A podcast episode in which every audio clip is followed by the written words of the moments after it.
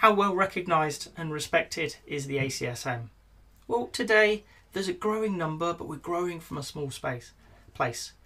It's only a few years old. The ACSM was brought about because of the gap between the Certified Scrum Master and the Certified Scrum Professional. So there are around a million members of the Scrum Alliance, most of whom hold that CSM. It is still the largest and, I believe, best respected qualification in the Agile space because there's a level of rigour for the trainers and for yourselves to go through.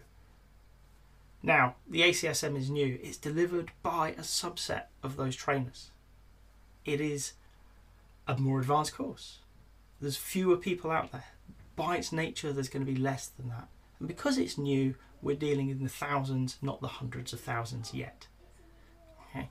But what I have seen is that recruiters and organisations are learning about it, and what they're learning is there's a difference in a quality bar.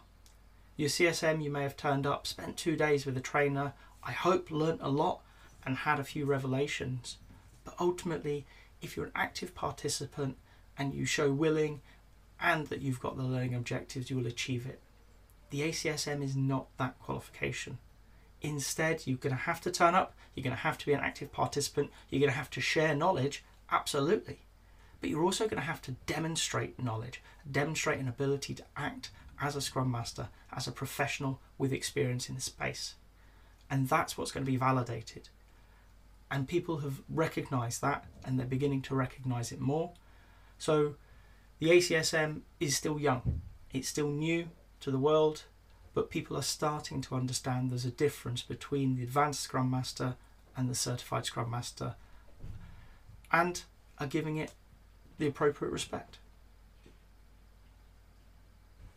If you've got to this point in the video, I hope you've enjoyed it. If so, a like would be appreciated. If you want to hear more from me, more answers to questions that maybe you've got in the Agile world, please subscribe to the channel. And if you've got a question that you really want answered, drop it in the comments. I promise we'll get around to it. Thank you.